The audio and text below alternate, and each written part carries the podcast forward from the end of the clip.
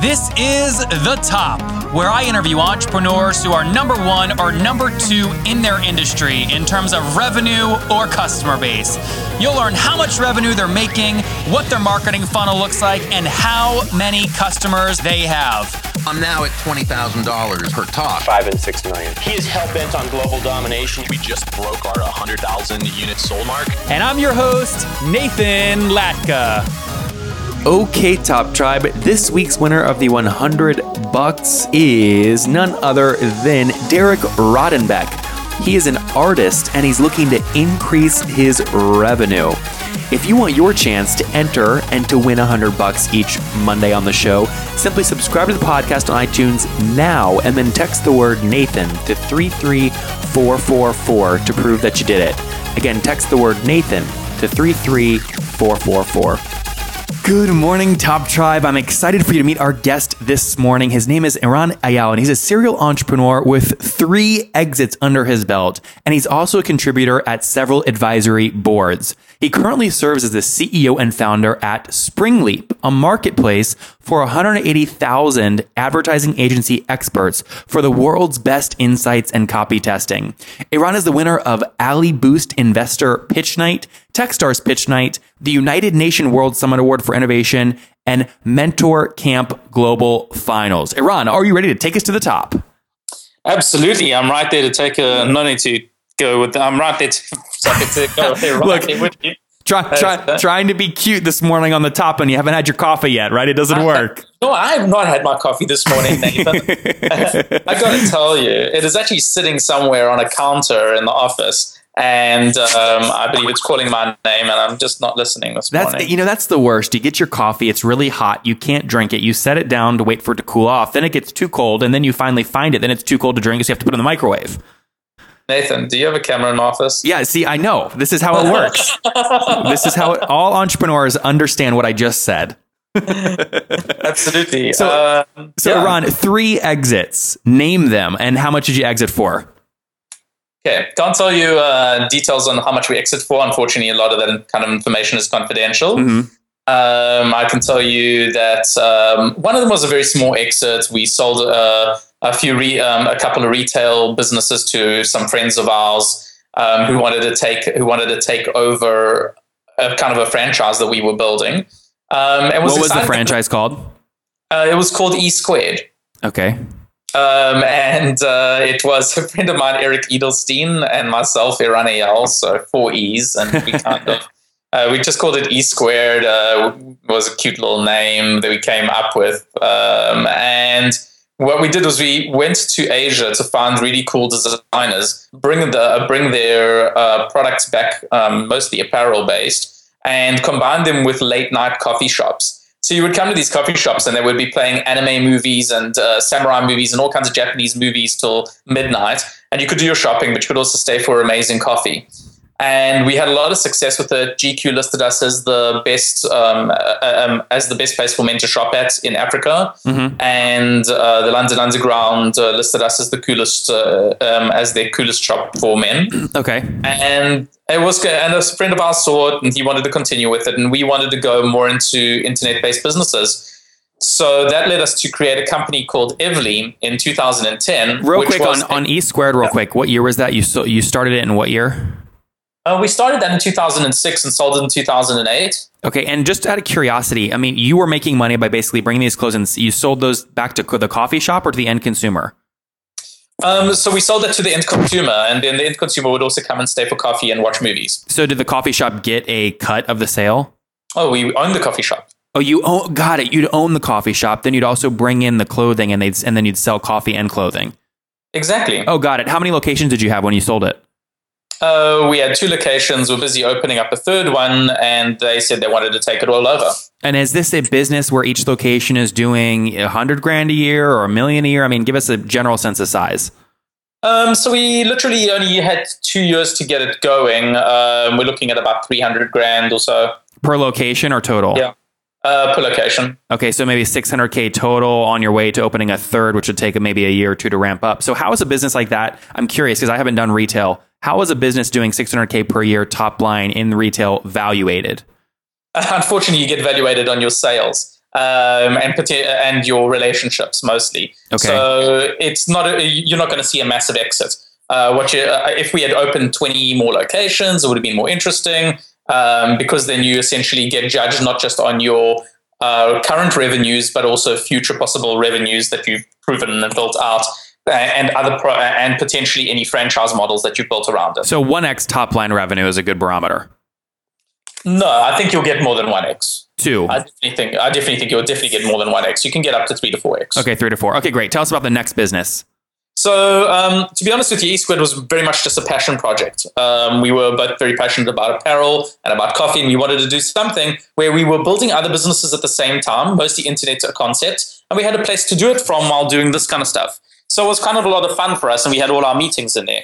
And one of the one of the ideas that we were kicking around was it was very difficult to build kick, uh, to build crowdsourcing websites, ranging from your 99 designs, where you build a uh, you know which has graphic design, um, you know graphic designers on the one end of the marketplace, and then on the other side you've got small to medium businesses that are looking for graphic designers, and they want a whole bunch of options. So they crowdsource the they, they would crowdsource a design and get you know potentially 100 options and choose the one at the end.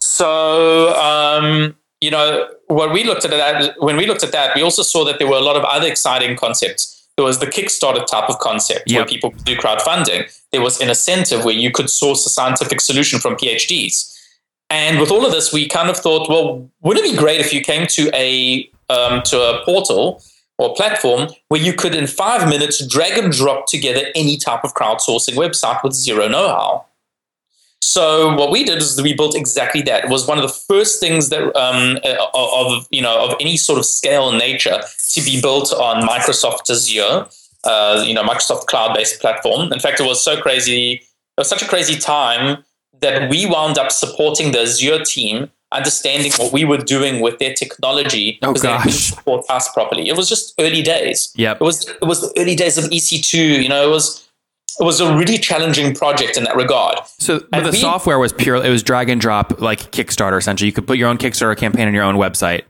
Um, think of it even more like uh, you remember Ning or Wix or Weebly or Yep, those kind yep. of places where you drag and drop a, a website together. This is a place where your grandma could come together, could, could come and in five minutes drag and drop any sort of crowdsourcing website. And then what we did is we had a slight pivot. We um, made them all embeddable into Facebook because around 2011 it became the heyday of embedding into Facebook. So now brands and agencies could engage their fans in a crowdsourcing challenge on their website, but they could also embed it into Facebook and engage them across Facebook and the website simultaneously. Very cool. That became really valuable to a company called Incubeta that we worked with. Uh, we had a lot of really, uh, really amazing clients. You know, everyone from uh, your Barclays to TNS, and uh, Incubeta wound up acquiring us in 2012, uh, in 2013. Got it. Very cool. Two notes, real quick, Eran. So we have the founder of Wix actually coming on in a few episodes. For those of you that want to get more familiar with Oh, the whole drag awesome. and drop industry, because it was, a, I mean, it's a hot industry in the SaaS space. And then additionally, on the crowdfunding front, Eran, we had John Lee Dumas on back in episode 163, where he put his Freedom Journal up on Kickstarter. And I told him to tell me how many he purchased before he put it up on Kickstarter. He told me he purchased 20,000 of them at $6.50 each. And uh, the success of that campaign was through the roof. You can go back and get the numbers from that episode 163. So, Eran, it makes complete sense to me why you were able to sell that business. Was it a SaaS play, by the way? Was it just a SaaS business model? So initially, we didn't start with SaaS. Initially, we started by going directly to the customers and um, trying to sell them on a freemium model. Um, and uh, the freemium model we found was unsuccessful. So we tried selling one on one, and we saw that you know one on one was un, uh, was just not really great and scalable. So we switched through to a SaaS model, um, and that became enormously successful because most of our clients that we were dealing with were large retailers or large agencies and they actually preferred paying a SaaS model um, uh, than um, than engaging on. on so on what a do they pay? What do they pay on average per month? It varied dramatically. I mean, we had small businesses coming to us who we would launch for, let's say, a few hundred dollars a month, right through to clients that were paying us, uh, let's say, ten or twenty thousand dollars a month. Okay. Um, to, you know, so you, it really depends. It really depends. We didn't want to cut out the the small business from having access to our technology. And we also learned a lot from small businesses about the eccentricities of what they tried to use it for um, because there was more volume there initially. So, Ron, I want to get a sense of how big the business was. How many total customers were you working with at the peak? Um, um, actually, not a heck of a lot. We had about 30 stable customers uh, okay. of larger customers. We had a bunch of smaller ones using us continuously um, and moving in and out of the system. But we had about 30 large clients using us. Okay. And so, what of all the time that you're building a business, which month, uh, I guess, what was the highest MRR you hit? You know, obviously there were some ups and downs as you lost and gained clients, but what, what was the highest MRR you hit in any given month? Oh, we hit over uh, we hit over 100k MRR um, initially in around I think 2012 when we started to understand our business model. Okay, but we had uh, we had we had months where we pushed it beyond that uh, somewhere to about 250. So um, 250k MRR. Yeah. Okay, and then you decided to then sell it. How is a business like this evaluated when you when you're thinking about as a founder totally what different. you should sell it? Uh, totally different. Um, so my job at uh, my job um, at Evely, and I left. Um, I was one of the two co-founders, and I left in 2012 because we incubated Springleap inside of Evely, and I actually bought out Springleap and went on my own.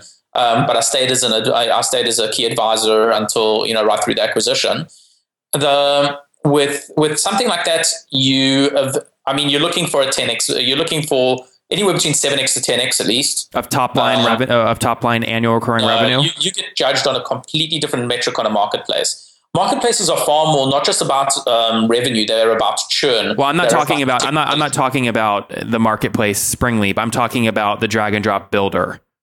Oh, so the drag and drop builder is not dissimilar um, because um, even there, funny enough, actually, what we did was we started building a marketplace of experts, uh, which was you know which was which is my forte. Um, so we built a marketplace of experts uh, to move in and out of the different projects to get them kind of kick started and to get them uh, to get them uh, off the ground and sure. to start activity and to create high level activity, high quality activity uh, not just um, kind of seeing rubbish, you know, being posted. So, Ron, what what was the valuation on average? Like, is seven to you said seven to ten x top line ARR? I can't tell you what the valuation was. No, uh, not yours, but in general in this space, what what was it? Uh, uh, in, in, this kind of space, you're generally looking for it. You're looking for you, you wouldn't tie it to your MRR. I mean, you'd be tying it to your technology, to your customer base, the lifetime value of the customer. Wait, what do you mean you don't uh, tie the valuation of a, of a SaaS business to annual recurring revenue? That's I like you do, you do to some extent, but it's not the only thing that you're judged by. I mean, every every exit, and we've had some big ones come on the show, 120 million to Oracle, things of that nature. It's always usually monthly recurring revenue, annualized, times some multiple, and that multiple is really obviously based on growth, lifetime value, churn, and that multiple is typically like anywhere between 10 and 20x. Yeah, but at the same time, I mean, you're looking at certain technologies which get sold to, let's say, Dropbox uh, for $100 million and they don't even have, haven't even made a single sale, but they're going to be ba- they're going to be basing themselves on a SaaS model. It's kind of this is actually quite an interesting dilemma. So a lot of people, um, the first thing that you, a, a lot of people uh, kind of look at certain businesses and they say, well, you know, this is an MRR, this is an MRR SaaS based business. Um, uh, why don't we pay uh, something on a multiple? And I'll give you a great example of a company that, uh, uh you know, which shows that that doesn't always follow. Uh, a friend of mine, Jevon McDonald, sold Go Instant for around $75 million to Salesforce. Um, SaaS-based model, um, and um, you know, actually, it was kind of a it was kind of an API play, but it's still a SaaS-based model.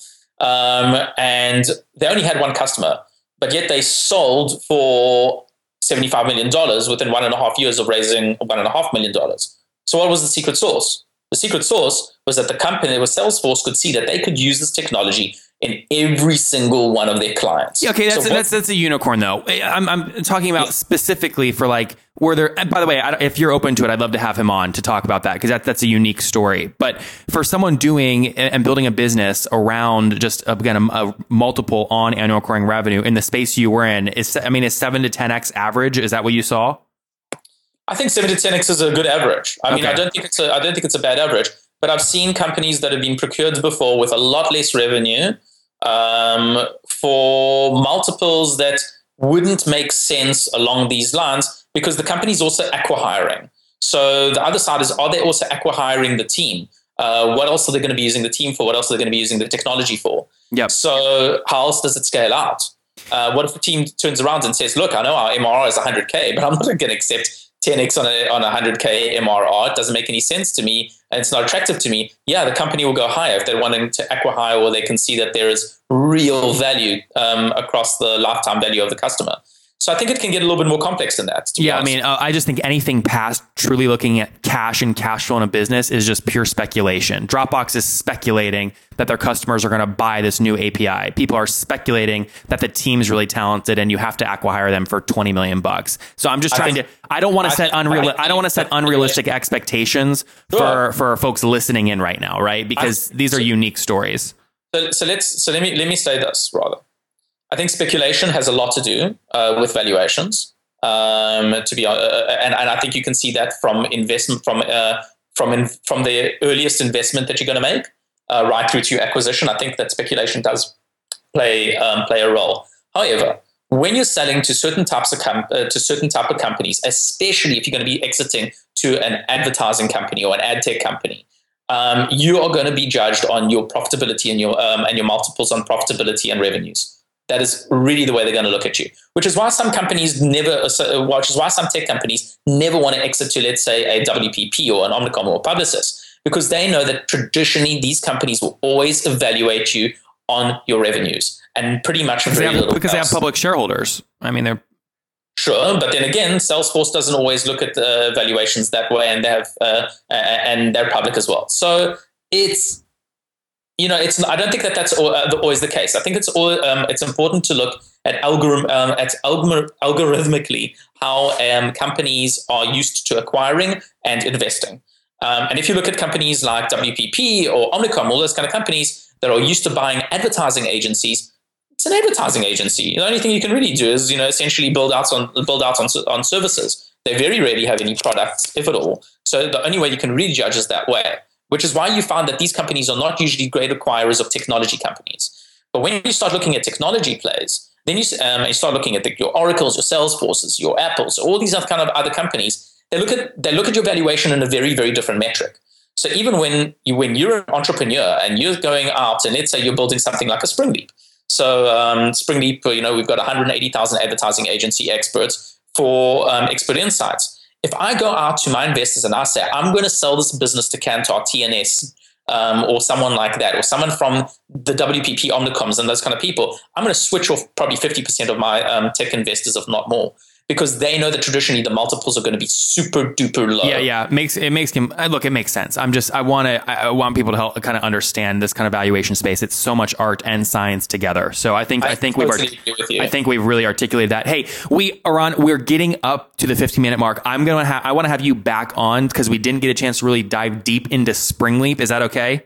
That would be great. Okay, because I want to get deep because you had a lot of great information about history and valuations, and I didn't want to cut those off and move fast. So here's what we're going to do we're going to skip the famous five in this one because we're going to have you back on later. We're going to talk about Springleap. We'll do the famous five. But Eran, if people want to connect with you between the two episodes, where can they connect with you personally online? So they can connect with me um, on LinkedIn. Um, easy to find on LinkedIn. Uh, they can connect with me on Clarity, uh, clarity.fm. I don't know if you've, by the way, had Dan Martell on Yeah. to your show. Phenomenal guy. Uh, sold Clarity FM not too long ago. Um, so you can connect with me on Clarity. Um, you can also connect with me on Eran, E R A N, at springleap.com. And always, I'm always looking forward to connecting with new people and finding new synergies, um, looking at potentially at advisory positions, and essentially also just helping out in any way possible. Okay, Top Tribe, do not forget your chance to win a hundred bucks right here on the podcast every Monday. It's very simple. You just subscribe to the show on iTunes, and then once you've done that, text me to prove that you've done it. My number is 703 431 2709. Subscribe now and text me to enter 703 431 2709. My blog is doing so, so well. This podcast is growing like crazy, and there's one tool I can really credit a lot of this to. It's like my secret little assistant. Are you ready for it? It's called Edgar. And what Edgar does is it basically allows me to add pieces of content to a library. I then create a posting schedule for that library, and then Edgar just releases that on all my social media networks every day. That's Twitter, LinkedIn, Facebook, Instagram. It's really amazing. So I use it, and I had the CEO Laura on the show, and we worked out a great deal. You guys can start using Edgar for yourselves at nathanlatka.com forward slash Edgar. Again, nathanlatka.com forward slash Edgar. That's my secret. Don't share it with too many people. In the meantime, enjoy using it. In the next episode around we do together, we'll talk about Springleap. I also want to talk about what percentage of equity or how you're being compensated for your advisory roles, because that's someone that something that a lot of people are thinking about. So, guys, with that being said, Top Tribe, we're going to link to everything Eran has articulated in the show notes at nathanlatka.com forward slash the top 167. Again, forward slash the top 167. And there you guys have it from selling three companies, now focused deeply on Springleap, which you'll come on and talk about later. Eran, thank you for taking us to the top. Thank you so much, Nathan. Such a pleasure being with you today. Of course. Okay, Top Tribe, I'll see you bright and early tomorrow morning. And don't forget, before you listen to any other episodes, subscribe on iTunes right now for your chance to win a hundred bucks every Monday.